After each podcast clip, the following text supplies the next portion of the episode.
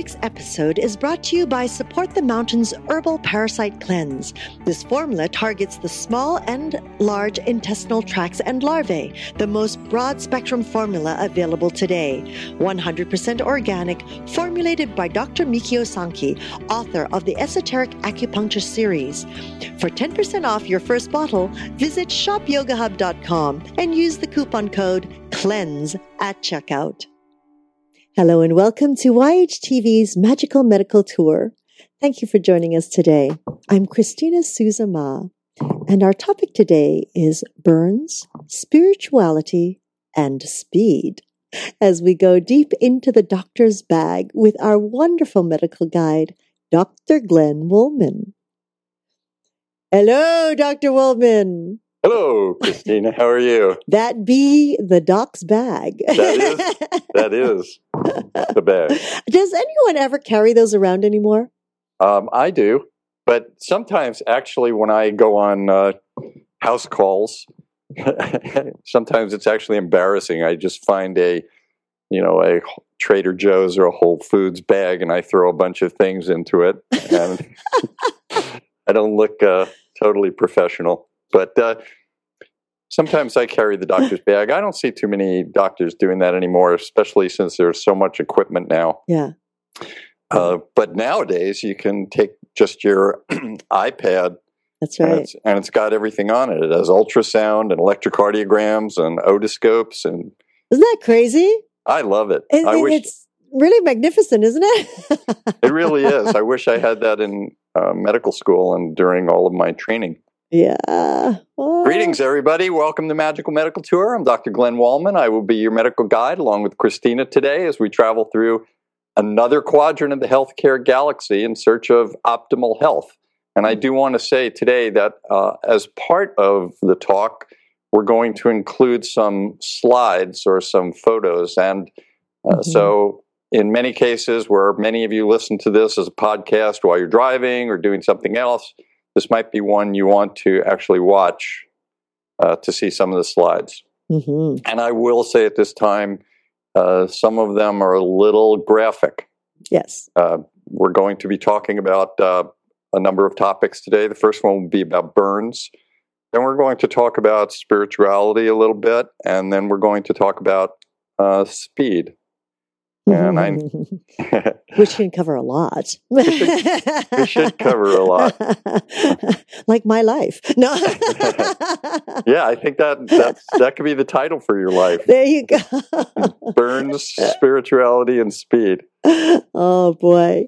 So I just want to remind everyone at any time during the show, you can feel free to ask a question or make a comment simply by scrolling down on your screen and typing it into the comment box. Or if you're actually listening to this as a podcast, just give us a call. Drop us a line at 818 Let's Talk. 818 Let's Talk. And be sure to leave your contact info if you want us to call you back with any answers. Okay. Thanks then.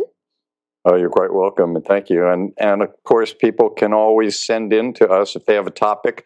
We've received a couple of requests for a few topics that in 2015. I've already got some plans for uh, some of these topics. Someone had requested a topic on pain management, so we're going to be speaking with some pain specialists. Mm, great. And uh, we have a lot of categories that we are looking forward to in 2015. And I want to remind everyone that uh, Segovia did a great job compiling the 2014 health tips.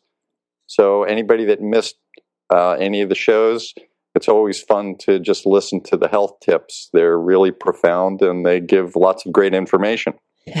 all within one shot. All within one shot. Pretty amazing. Yes. Pretty amazing. So today, Christina, we're gonna, going to start with um, the topic burns, and uh, I always like to think about things that might help people. And burns Mm, uh, are a category that uh, you know people can be afflicted by them, and they can cause lots of problems or minor problems. mhm.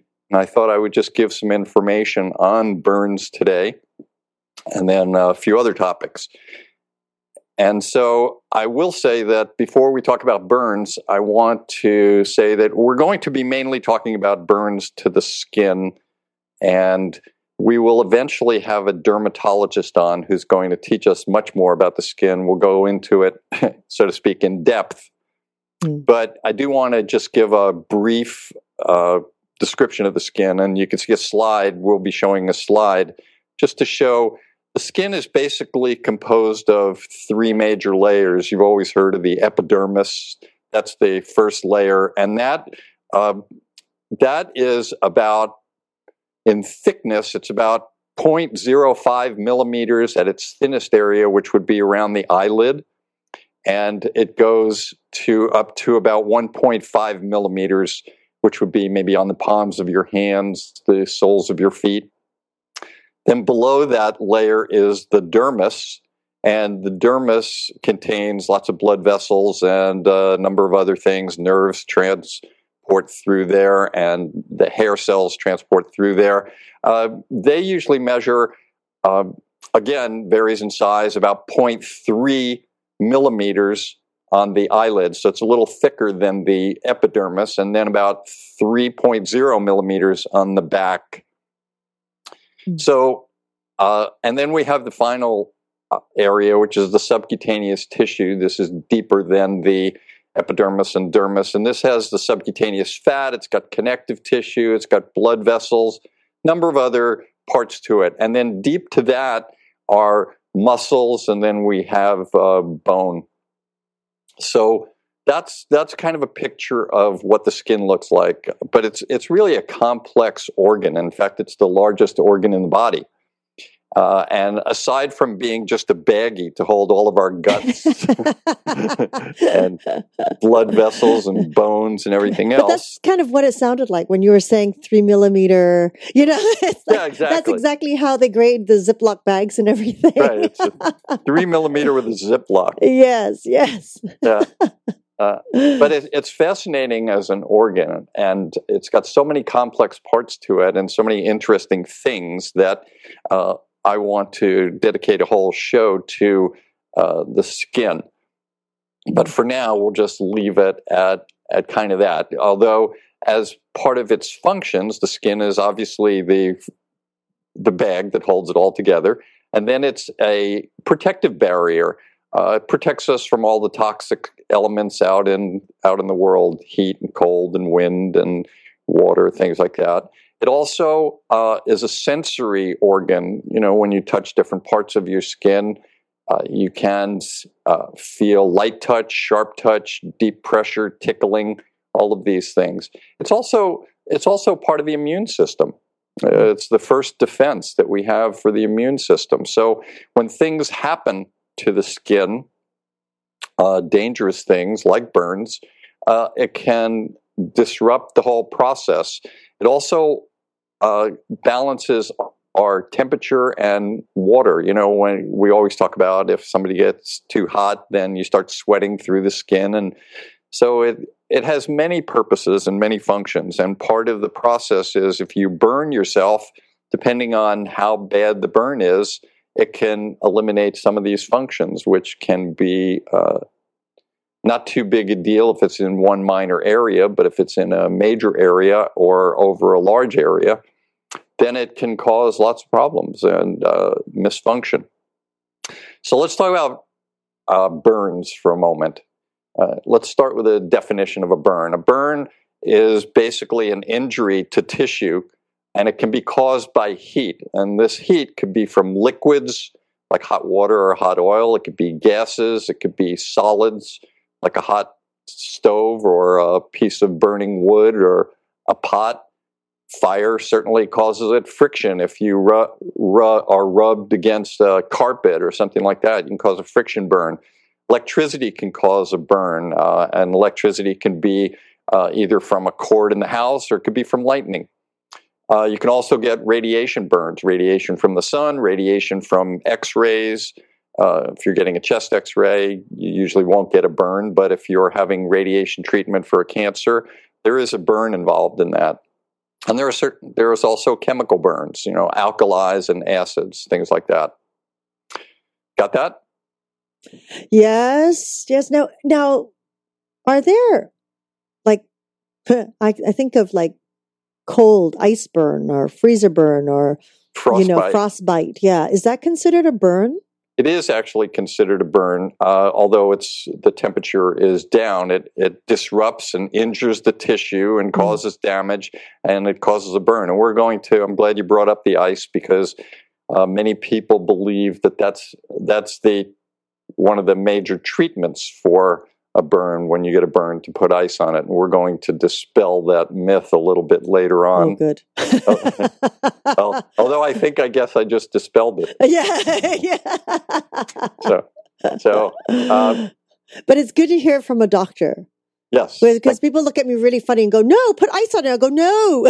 well, and, and I'll try and give a little bit of an explanation as to why that happens uh, as we get to it. So, when we look at burns in the emergency department, there are, again, we usually talk about this burns and describe them in many ways. Everybody has heard of burns and degrees the first degree burn, second degree burn, Mhm. third degree burn, but what does that mean? Uh, so, we look at burns and we talk about degrees. We also look at burns and we talk about surface area uh, how much of the body and to what area uh, was actually covered by the burn. You know, is it on the face? Is it over a joint? Is it over the genitals? Things like that. These are all important. So when we describe burns, it's important to get an idea of the degree, which we'll go into in a minute, and then the surface area where it is, and also what caused the burn. Uh, was it from a chemical or was it from uh, a fire or a cigarette, something else, or liquid? And then uh, we certainly want to know the health of the person. So when we look at burns, uh, we start to discuss uh, the degrees of a burn, and we could see another slide which shows basically some of the degrees of, of the burn on a simple uh, schematic scale. A first degree burn interestingly, is uh, it's the lightest burn. It's the most superficial. Usually, you can imagine just like a sunburn, or you spilled a Mm. little bit of hot water uh, on a small area. So, but the first degree burn is probably the most painful, but it's the most superficial. Mm. And that covers basically just the epidermis, which we learned is the first layer of the skin, uh, or the outer layer of the skin. And interestingly, the first layer of the skin, the epidermis, actually is broken up into five layers on its own. And the deepest or the base layer of the skin, all of the cells, if you looked under a microscope, they would look like columns, long, tall columns. And as these uh, columns produce and reproduce, they keep pushing up to the more superficial layers in the epidermis. And as the cells get closest to the surface, they start flattening out from the columns. And by the time they get up to the surface of the epidermis, they're mostly flat and they're actually dead. Hmm. So we're, you know, uh, we're being covered. But although we love our skin and we rub things on it and caress it and feel good things about it, it's really uh, flat, dead skin. So it's uh, kind of interesting to see that. So that's a first degree burn. If you can imagine a sunburn, that's that's what a first degree burn would look like. now, now, But- Glenn, you made a comment just now that this is the most painful of burns. What happens is, if you remember correctly, uh, that the nerves come out to the surface. That's how we feel. We have sensation of light touch and sharpness and pain and everything. So all the nerves are right at the surface. Mm. and or close to the surface. So when the burn happens, it doesn't destroy the nerves, but it aggravates them and you feel them very badly. So if you can imagine though, as we get deeper and deeper into burns, we'll be causing more damage. So the second degree burn still is part of the epidermis, but this is when you start seeing blisters. Uh, Mm. Uh, so you see the redness and the blisters, and it's very painful. And these blisters sometimes are filled with uh, a liquid or a fluid, and we'll talk about that in terms of treatment, what to do with that. People always ask questions about what to do with that blister. And then the uh, and then it goes down in the second degree burn. Sometimes you can go through the epidermis down into the superficial layers of the dermis, which is the second layer. And then we go to second degree burns and third degree burns, where uh, the third degree starts going through the epidermis, through the dermis, and it goes down into the subcutaneous tissue where mm. we have fat cells, and that's where hair follicles are, and blood vessels, and there's lots of connective tissue, and the collagen, and all of the other things that are there. And usually, with a third degree burn, you'll see things like whiteness.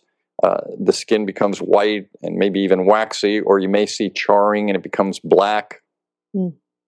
And then finally, the deep third degree and the fourth degree burns are the ones that go through the epidermis, through the dermis, through the subcutaneous tissue and fat, and down to expose and sometimes burn tendons and muscle wow. and and bone. And we even uh, in certain scientific circles we always talk about first degree, second, third degree, mm-hmm. and occasionally the fourth degree. But sometimes the uh, the pathologists talk about fifth and sixth degrees, which is actually burning through bone and destroying all sorts of tissue. Most wow. people, yeah, and you can see a picture of that. We have a picture of a, a third and fourth degree and burn fourth. where you can see uh, a very good example on the hand. Part of the hand is bandaged. And you see areas, usually when you have some kind of a burn, you have uh, many, if it's a bad burn, you probably have areas where there's first degree burns, areas of 2nd 3rd mm-hmm. and fourth degree burns. You can see those tendons there, and even the uh, first examples of bone and some mm. muscle tissue that's been burned away. Nasty. And surprisingly, pretty nasty. really right. nasty. yeah, I know. That's the part I love.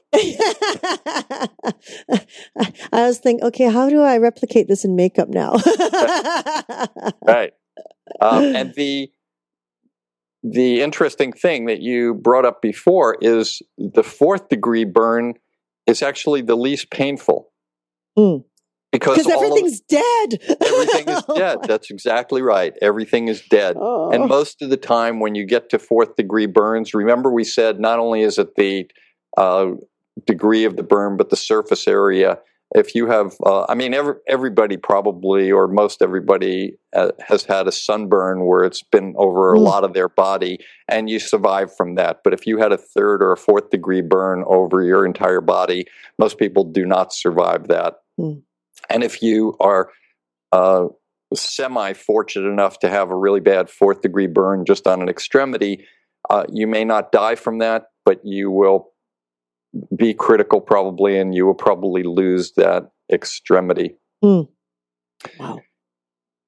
You with me on all this so far? Oh yes. Oh, yeah. Yes. So it's pretty intense. So yeah. we want to talk about, uh, you know, the different types of burns. Uh, and this goes into basically, we talk about prevention of burns when we talk about heat and fire burns. Certainly, you should go around your house and try and fireproof the house. Make sure you have smoke detectors detectors that are up to date and checked periodically. Some people have suggested that you should check them twice a year, usually around daylight savings time. Mm-hmm. So if you when you're trying to figure out whether you fall behind or skip ahead, uh, that's a good time to check your uh, detectors. And also, good idea to have uh, a fire extinguisher in the house, probably one in the kitchen and maybe one in the garage or in a bedroom, something like that, and know how to use them, make sure they're checked out.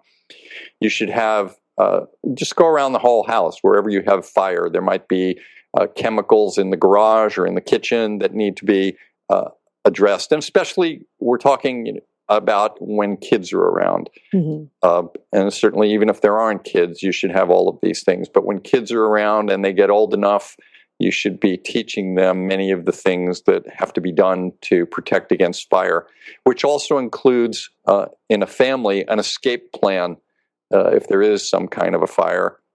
And you should also know a little bit about different types of fires and how to put them out. For instance, if you're cooking on a stove and you have a grease fire, you don't want to put water on it, which would be the natural thing to do. Uh, you want to cover it with another pot or pan or uh, something else. Uh, electrical uh, fires, certainly you want to make sure all your electrical outlets are uh, protected, not overloaded. If you do have children, you want to have covers over the uh, electrical out- outlets, especially the ones that aren't being used. One of the things that we see in the emergency department, which is uh, very dangerous and sometimes very frightening, is a baby will be crawling along the floor, uh, see an electrical cord, and of course, most of the time they put things in their mouth, right? They bite through the cord and they get a burn, an electrical burn, right to the lip. Which is a very dangerous area, but one of the things that happens is these electrical burns and now that uh, our listeners and viewers know, usually go first, second, and sometimes right up to third degree burns. And you may not see it at first, but this burn, uh, electrical burn to the lip, will potentially erode a major blood vessel in the lip. And a child who first starts out looking like it's just a little burn and you want to put some medication on it and that's it, you may want to take them to their doctor because this may suddenly erode and they'll start bleeding out in the middle of the night. Hmm. And uh, they may not live through that. Shock is certainly an important part of all burns, depending on the degree, etc., Hmm. and the surface area. So, also when we're talking about electrical burns, lightning burns, you uh, you don't want to be out during a thunder and lightning storm. You don't want to carry metal. You don't want to be on a high uh, hilltop. You don't want to be under major trees. You don't want to be in the water. Lots of things like that. Most of it's common sense, and we know all of that.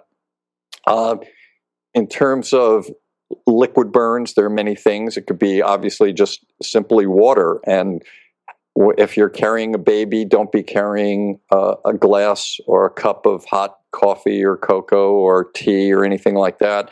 You don't want to have hot liquids on a table with a tablecloth that a child could just reach up and grab the table and pull this down on them.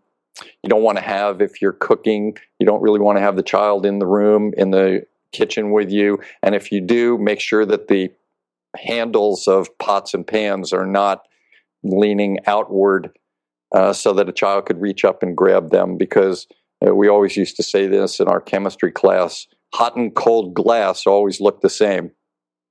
Hmm. So a, a child won't know that something is hot until they get the burn. And usually, when they get the burn, it's on a hand or something like that. And that becomes uh, very complex and complicating. Um, chemical burns, you know, they're usually either an acid or an alkali, and it's good to know the difference in them. Sometimes the treatment is a, little- uh, a little bit different. But I think that covers some of the preventive things and some of the causes of, Mm, mm. of burns. Any thoughts on your part? Anything before we move forward into treatment? Things like Mm, that. No, no. Some of them are just so nasty. Yeah, They are. They are. So let's let's talk about treatment. Wow. You're still looking at that photo, huh? Yeah. Yeah, it's it's very sad. Um, uh, being working on a burn ward is very Mm. enlightening uh, for people. I remember one of my first experiences on a burn ward. A woman had been uh, smoking in bed, and that's obviously another one. Stop smoking, uh, and definitely don't smoke in bed. The woman fell asleep uh, on her couch, got total body burns. She lived through it. Uh, she, it was very painful. She was on a burn ward, and I remember walking in. She was covered in uh, bandages. It looked like a mummy. And I remember the first thing I saw when I walked into this room. It was. It still stays with me. Is here's this woman with second, first, and third degree burns all over her body, uh, bandaged all up, and I see her struggling to try and bend her arm with the bandages on it to get that cigarette back to her mouth. So that always is, so that shows the power of uh, the addiction there. But uh, smoking is another thing that we have to worry about. Mm. So when uh, you are home and you see somebody that gets a burn, uh, the first thing to do uh, is to get them away from the burn. So if it's something like their clothes are burning, try and get their clothes off of them. Uh, and obviously, teaching the uh, thing of uh, drop and roll. You know, when uh, if your clothes are on fire, you should teach your kids to drop and start to roll. You should get kids uh, cover them with a blanket if if it, there's an actual fire. If there's a scald or if there's a chemical burn or an electrical burn, get them away. But be very careful with electrical burns. You don't want to electrocute yourself. So the first thing to do is try and stop the burn from continuing uh, and happening and stop the exposure. The next thing you want to do is get a person quiet. Uh, and if it's an extensive burn, keep them lying down because shock can happen. But if it just happens to be on a forearm or a finger or something like that, the next thing to do uh, is to put the burn under tepid water. Now, this is where we talk about the ice. Most people immediately want to put ice on a wound, and this is not good. If you think about uh, the science behind a burn, the skin usually is at a temperature of about 98, 99, 98.6. When it goes up to uh, about 105 and above, uh, organs start failing. You know, if you have a fever or something like that, organs can start failing. And at about 120 degrees, uh, you can that's when you can start melting or boiling skin. So, another uh, preventive thing to do is make sure that you set your hot water heater to less than 120 degrees, so at least you might be protected there. So, once you have the person and they have that burn on their hand, you try to determine the extent of the burn, uh, the the surface area and what caused it, and you put it under tepid water. Now, some you can use cool water, but you don't want ice cold water, and the reason is that when the skin at its normal temperature gets hit by the burn, it raises the temperature of the skin to a higher degree, let's say 118 or 120 or 150, something like that. Now that the skin is at 150 degrees, if you put ice on it and you change it from 150 and you bring it down to you know under 98 or 90 or 70 that change can cause even more problems so please avoid ice and even avoid cold cold water putting the tepid or cool water on it and running it for 5 to 10 to 15 to even 20 minutes at a time, depending if it's a simple water burn, a hot water burn for about 10 minutes, 15 minutes. If it's a chemical burn like an alkali or an acid, where that burn can get deep into the tissue and keep going into the tissue, you want to get as much water on that as possible. So, over five minute increments for about 20 minutes at a time. Uh, are you kind of clear on that? Uh, because that's an important part for me, and I want to make sure that if you get that, I know everyone will get it. Yeah. so, so what I'm hearing is like run the run the wound underwater, five minutes at a time, uh, with like 10, 10 minute increments. Is that right? Do it for five minutes at a time, and right. then stop for a moment or two uh, to relax, and then do it again so that you get, depending on the type of burn, like I mm-hmm. said, for a, a water burn or a sunburn, different than an alkali burn. You know, if you have lye in your in your garage and you're using it, or some chemicals, weed killers, and things that have uh, very powerful acids and alkali. That needs to be done for at least 20 minutes. And it also cleans the wound a little bit. But one of the things that we learned already is a first degree burn is the most painful. Right. So by putting it under the uh, tepid or cool water, you have the opportunity to relieve some of the pain. Mm, okay. The next thing to do as uh, you go through it is to uh, determine is there um, any foreign bodies in the burn. If you had a burn to your clothing, your clothing went on fire, some of that, some of the cotton or silk or whatever your clothing is may be embedded in the burn. And by washing it, sometimes that will relieve it. If you see the burn and you see clothing around it and you can remove clothing around the burn, do that. But if there is some material inside the burn, I usually recommend that you go to the doctor and let them do it under surgical or sterile conditions. Mm. So that's very important. And then, depending again, if it's a first degree burn, you want to take something, you could put some lotions on it. Uh, this is another myth. Put butter on it, put lard on it, put fat on it. Those are not good to put on it because you need the area to be able to breathe and get oxygen, and sometimes that will close it off. If you close the area off, there's the possibility that an infection will occur, and we certainly don't want an infection to occur. So avoid, first of all, the ice, and then second, the butter, the lard, the fat. After you've cleaned it off, uh, then you may want to put a light dressing on it with uh, some kind of a solution or a lotion.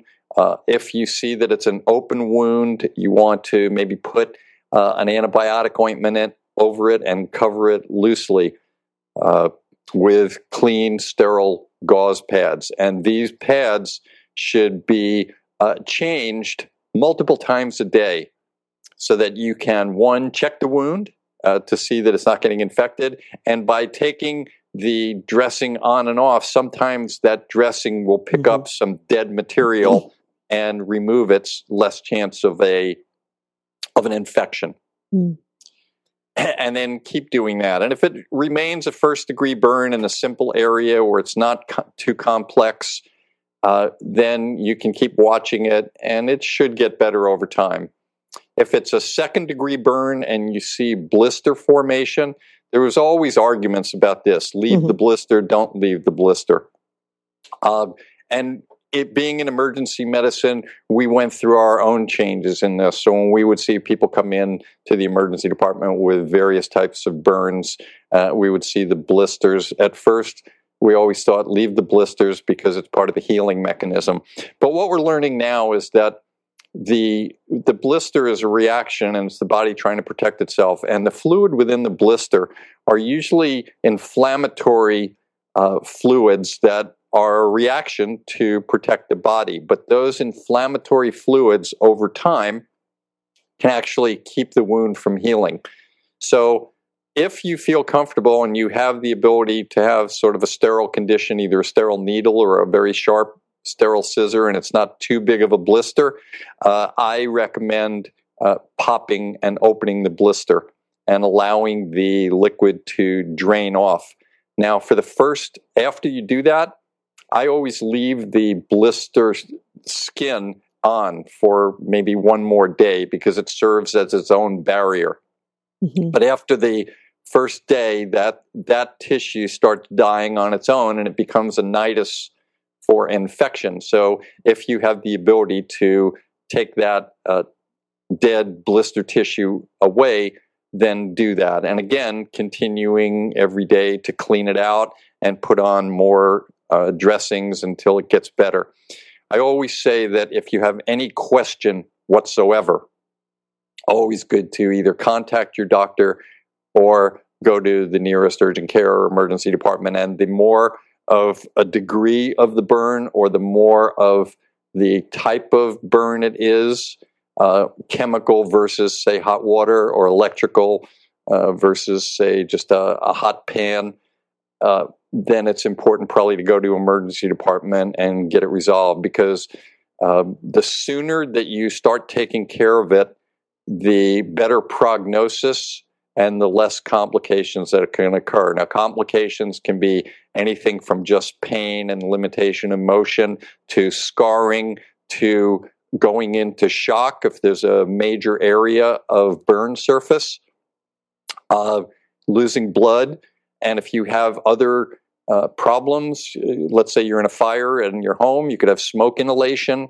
So you could have internal burns from the heated uh, air number of things can happen. So my statement is always if there's any question, get it looked at by a professional because you may end up if it's a second uh, a really deep second degree burn or a third or fourth degree burn you may end up needing to be in a special uh, area critical care and you may even need to be in a more specialized area like a burn unit or a burn ward where these people are uh, professionally trained to deal with all the different aspects of a burn.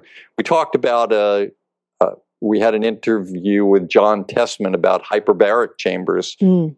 and hyperbaric uh, medicine is a very good part of healing for certain types of burns. Certainly, you don't necessarily need it for a first degree small sunburn, but for 30, 40, 50% body area, very important.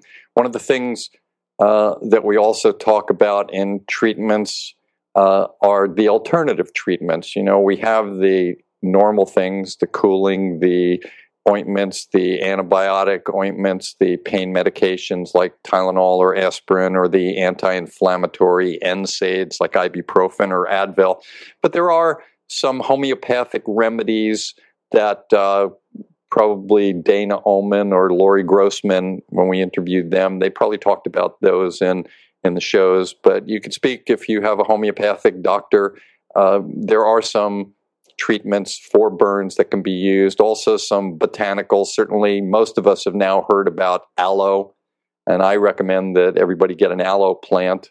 And if you do get an aloe plant and you get a burn, it's you should learn how to use the aloe plant, uh, what part of the plant to use, and what's the best way to put it on.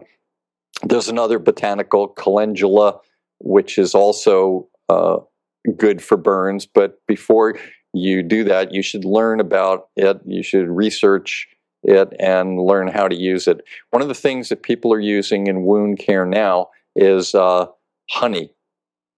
Uh, but it's a specialized honey. It's not honey that comes in a little teddy bear or uh, or something that you get in your market. There's a Manuka honey that comes out of New Zealand, and there's a honey that Germans, uh, German physicians and scientists are using. I think it's called Medihoney. So look into these and learn about them. Have them in a kit that you should have uh, in the house, and you should have in a first aid kit when you travel. And everybody should be uh, aware of this. So those are the uh, symptoms, and those are the causes, and some of the treatments that we have. We talked about a little bit about prevention, uh, things like that. One of the things that was important for us uh, in the emergency department is to be aware of child and elder abuse. Uh, we would see a young child come in where uh, someone from the family actually uh, undressed a child and sat them on an electrical stove. Uh, and you, we would see these burns on areas of the body that would make no sense for a child to get a burn. So we're always in the emergency department looking for the possibility of child abuse and elder abuse. Most of the time, it doesn't happen, but we've seen uh, cigarette burns all over a child. That makes mm. no sense, right? Mm. So when you see something like that, it alerts us. And most of the time, when we see something like that, uh, we will admit the child to get them out of the environment that they're in at mm-hmm. this point. Um, mm. So, what do you think? What's your thoughts, and what do you do for burns? Wow. Well, I, I usually do the aloe plant. Definitely not eyes. but uh, I think that the the worst burn I've ever gotten was the second degree where it blisters up. Mm-hmm. And in those, I, I, think I was so young in those days that that uh, we didn't do a thing. And I, I, I think I've, I have, I've had about two of those burns before in my life. You know, one, it was wonderful. I spilt a whole um, I'd say about two liters of boiling water. Wow. Uh, down the front of my uniform because I was going to school in those days. And it was a uniform, so I had a skirt on, and the very few times I do have a skirt on.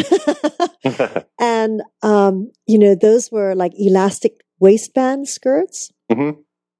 So we couldn't get it off fast enough. So the, the, the skin blistered up, of course course. Right. And the rubbing of that elastic, you know how the elastic goes in and out, sure. actually ripped up the blister almost immediately. Right. And I have to say that scar, that scar must have lasted about 30 years of my life. Right across my stomach. yeah. it was good. It was a good scar. yeah, nice work. Lots of good stories. Yes, yes. Needless to say, I had a good excuse not to wear a skirt for a while. Yeah. So before uh, you know, I, you you made me think of another part that I want to talk about. Uh, is what happens when you have the burn and you decide you're going to the doctor's office. Uh, there are th- certain things you can do to prepare for your doctor biz- visit. Mm. You, you should know what caused the burn, and if it was a chemical burn, Mhm. uh, if you could bring the box or chemical in uh, to show the doctor, uh, that's an important. Uh, you know, how what was the exposure time? How long? When did it happen? Uh, if you're talking to your doctor on the phone, you can talk about the size of the burn and the location of the burn. And speaking of location of the burn, I would say it's very important in certain areas. You should not even hesitate to go to the hospital. Uh, and these areas would be on the face, around the eyes, over the mouth, ears, nose, uh, on the fingers or toes, over the genitalia or on the buttocks. Uh, those are very important areas, and and along any joint, so elbow, wrist, shoulder, because if if it's a deep burn, uh, it has the potential to damage tissue underneath, as we Mm. see in those pictures. Scars can occur. You may end up needing surgical, uh, what we call debridement, which is a very fancy word for cutting away bad tissue and trying to save as much good Mm. tissue as possible. And your prognosis depends on many things. One, what caused the burn? Uh, two, what did you do right away? How long before you got treatment? How deep was the burn? How extensive in a surface area was the burn? Uh, are you getting uh, excellent treatment in a burn ward, or are you in a rural area where the treatment may not be as sophisticated? They may not have a hyperbaric chamber, for example. Uh, you may need uh, skin grafts. That's Mhm. certainly something uh, that is important. I remember when I was in, I started medical school. Uh, there was a person that was being treated on the plastic surgery uh, ward. This was a man that was walking on the street, and an electrical telephone wire, you know, one of the wires broke off and came down and hit him in the face, Mm. right in the face, and it literally melted his entire face. He had no face anymore. So over many years and many surgical procedures with grafting uh, and everything else, they were trying to build this man a face. So from the very beginning of medical school, four years later, I was still watching this man show Oh, up gosh. periodically. Where oh, today, you know, this month they're making ears for him, and this month or this year he's going to get a nose or he's going to get lips or things like that. Hmm. So be- only his his skeletal structure stayed intact. Yes, yes. What about his sight, his eyes? his eyes were okay? He got lucky there. Wow, He was very lucky there. wow. But it Ooh. was it was pretty impressive. Uh, also, when you're going to the doctor, you certainly want to uh, tell the story, you know, so the doctor can look for other things. You come in, there was a fire in the house, and you've got a burn.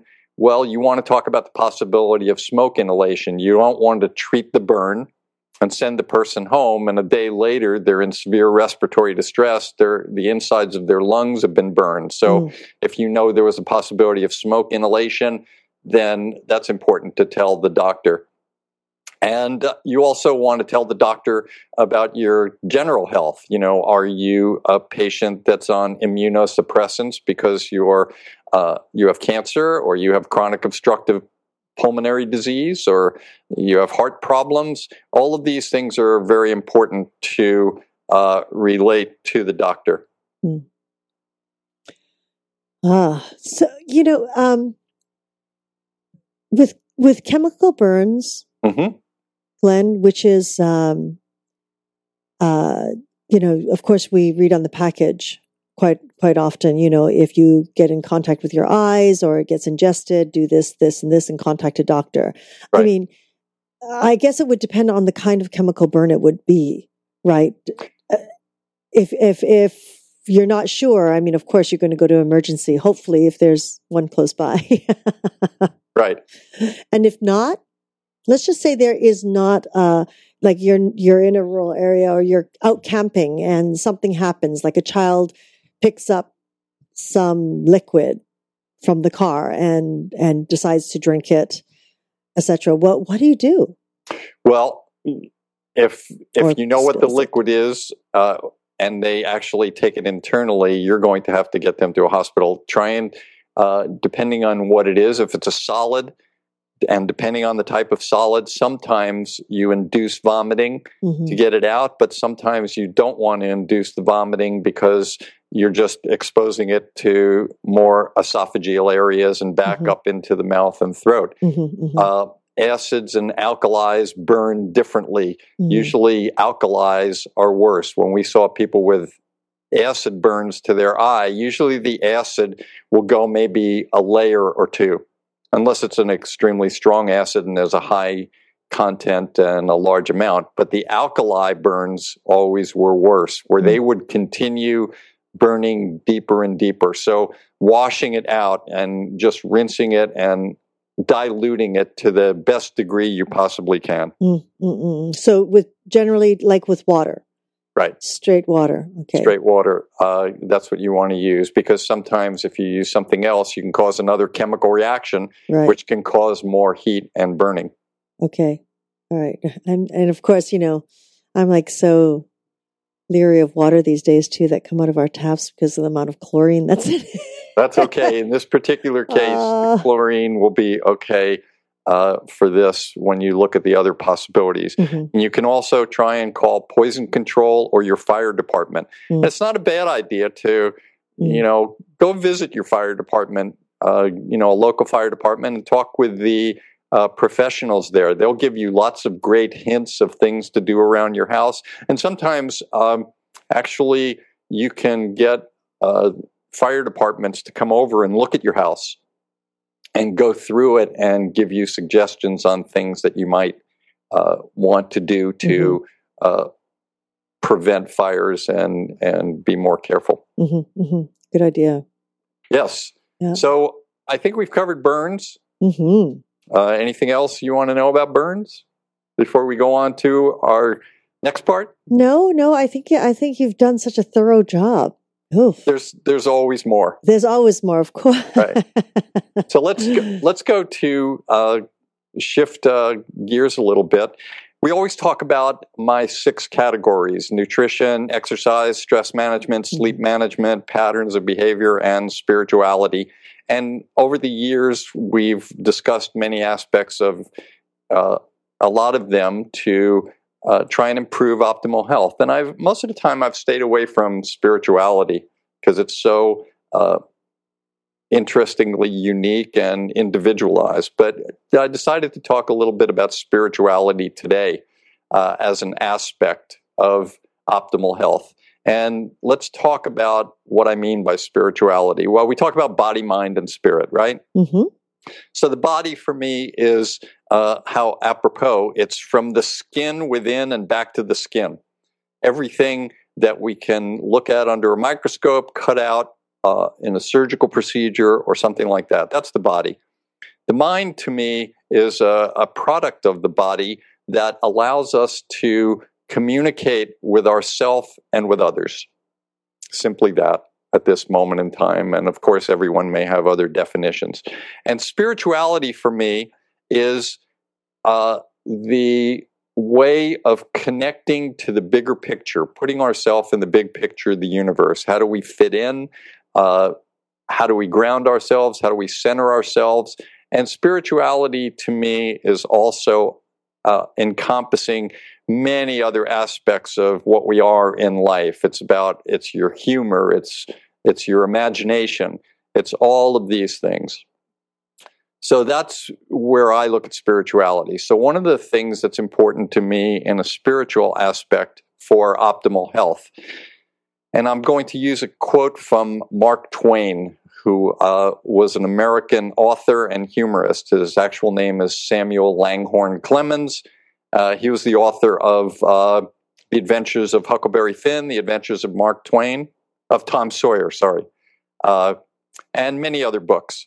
But he wrote a book. Uh, he made a quote, sorry. And the quote is The two most important days in your life are the day you were born and the day you find out why.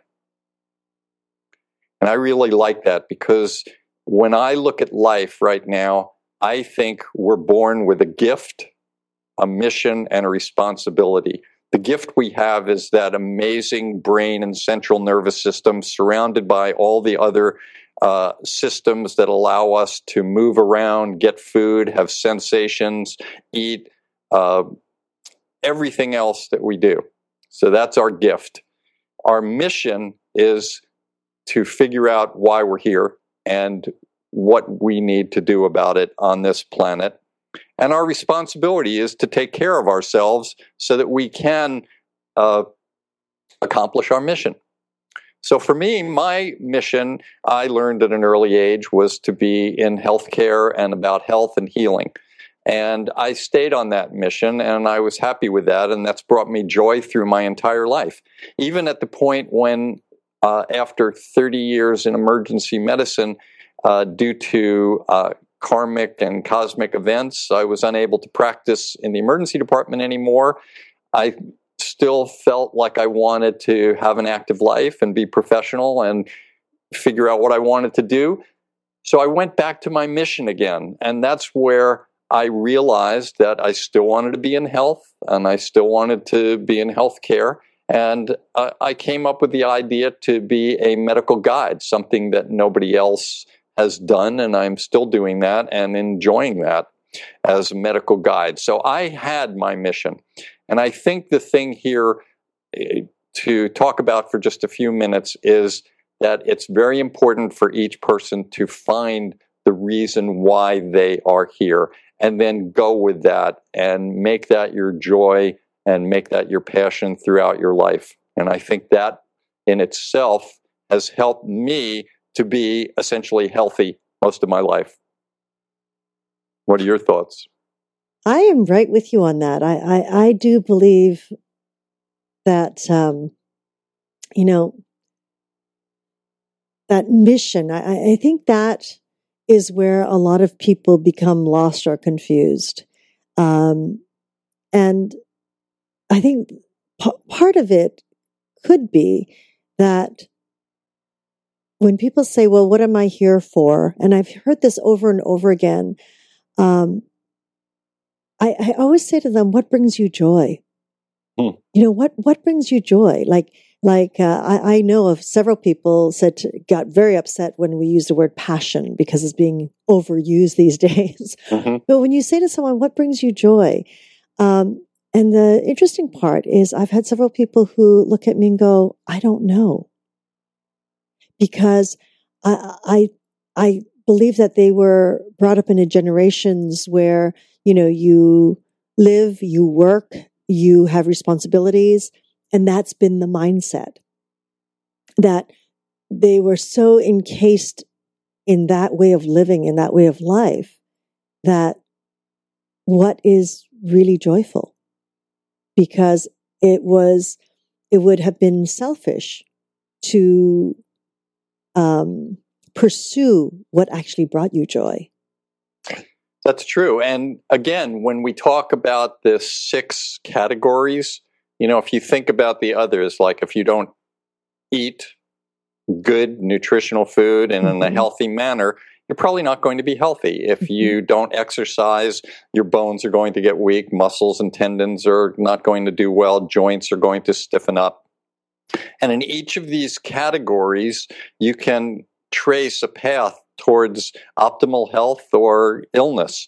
And that's why spirituality is an important mm. aspect of this because you can imagine a person who has their mission and who has their joy emotionally uh, is going to be happier. Mm-hmm. Mm-hmm. And that happiness translates into another aspect of optimal health. Whereas mm-hmm. if you look at the opposite and you see someone, I don't know what I'm going to be, I'm not happy in this job, I have this job, I did it because my parents wanted me to do it, uh, now I'm doing this because I have. Uh, you know, I have a spouse and two kids, and I have insurance, and I can't get out of it, and I have to do this, and I have to stay here, and I hate it. That person is not going to be happy, and ultimately, they're going to manifest with intestinal illnesses, gast- uh, gastrointestinal GI problems, or headaches, and uh, all sorts of things. So that's why I wanted to just touch on spirituality a little bit as a Mhm. major important aspect. And again, you know, religion is certainly a part of spirituality, but it's not necessarily the whole thing for Right. everybody. Yes, yes, So- absolutely. So it's important. Mm. And and it's for optimal health and it's got to be addressed. Mhm, mhm. and the and it should be part of a child's growing up process to find their reason for being here. What is it? I was fortunate uh, at a very early age to find that out, and that made my life better. And the people that I see that have their mission and are following their mission, and you can look at most of the people that we've interviewed on this show Mm, yes. uh, one of the reasons that the first set of questions we always ask about the heart and soul of that person, Mhm. you could see and you can feel in their descriptions that they found their mission and that they're happy in it. Certainly, things can happen periodically that you're not quite happy in certain parts, but in the overall aspect, we're good. Yeah, absolutely. Want to go to the third part or stay on mission? Speed. Speed. My middle name, Speed. Uh, actually, uh, and we may change it. It's it's really pace. And okay. I didn't know if I- you were going to go speed as in drugs or speed as in pace of life. Well, you know, I, I got to say that uh, Segovia has taught me that uh, it's it's all about uh, optical responses and and people googling and and trying to get people to. So we have to look for keywords all the time. So if you know, if I use the word speed, there would be we'd have a certain group of people that would think it was the drug group. Oh, good, let's talk about this. And we'd have the other people that love driving cars fast and and running. Those people and so I was trying to get as many people as possible, and then uh, talk about actual pace. And pace is what I really want to talk about, and the ability to develop a skill modulating your pace. Mm, And the first thing that is required in this, and this is actually, in a way, my health tip for today, is to look at yourself and be able to analyze yourself and what pace you usually run at. And when I say run, I don't mean the actual act of running, I mean just the act of existing. So when you're walking, when you're talking, when you're eating, all of these things, what pace are you working at? When you're sitting at a table, are you the first one finished with your meal while everyone is still on the appetizer? When you're walking, are you ahead of everyone or behind everyone? When you're talking, are you talking so fast that people aren't understanding? Or are you talking so slow that people are falling asleep when listening to you? I'm told that I should speak faster on this show. That's okay. We can just speed you up when we're listening to it. That's good. But the, the, the first aspect is to recognize what pace you naturally travel at. I remember once I was with a friend of mine during my internship. He was a uh, he was my chief resident, and he was uh, he was a former track star in high school and college. So naturally, he was one of these people that walked really fast. and we were walking one day in the city, and we were going to a restaurant that I was uh, going to introduce him to, that he had never been to. But because he walked so fast, he was about 15 feet ahead of me. So uh, I yelled up to him. I said, Hey, where are you going? And he looked back at me and said, I don't know. I'm just following you. That's good. Yeah. So, uh, so you have to first recognize what pace you're at. And then you always hear people saying slow down or speed up or do something like that. What I'm uh, promoting here is to learn the skill of modulation. So if you're walking at whatever pace you're at, recognize it. And then sometimes if you're with someone who may not be able to walk as fast, recognize that and learn how to walk slower for a little while and just enjoy it. If you're walking with someone who's faster than you, then pick up the pace a little bit. Same thing with eating, talking, and everything else that you do. And the reason I talk about modulation of pace is that especially when somebody gets sick or injured. Most of the time, it's walk it off, get back to work, you know, get back on the court, get back on the field, do this. I don't agree with that. I think that when you get sick or injured, it's time to slow down and allow your body to heal. So if you have the skill of being able to recognize your pace and then have the skill of being able to modulate it slower or faster, in these particular cases, knowing that slowing down is a good idea for a little while so that you can heal better, that's what I want you to start thinking about recognize your pace and learn how to modulate it. If you can imagine, Christina, working in an emergency department. So here I am at any given moment, uh, the emergency department. And in some cases, there are some emergency departments that are always busy and always full. But in many cases, in rural areas and small towns, you may find places where the emergency department may have nobody in it for a certain amount of time. And then uh, the pace picks up a little bit and you have two or three or four people in it. And then all of a sudden, you can go from having nobody in there to getting a call from the paramedics that there's been a, a collision with a bus, a school bus, and uh, two other cars.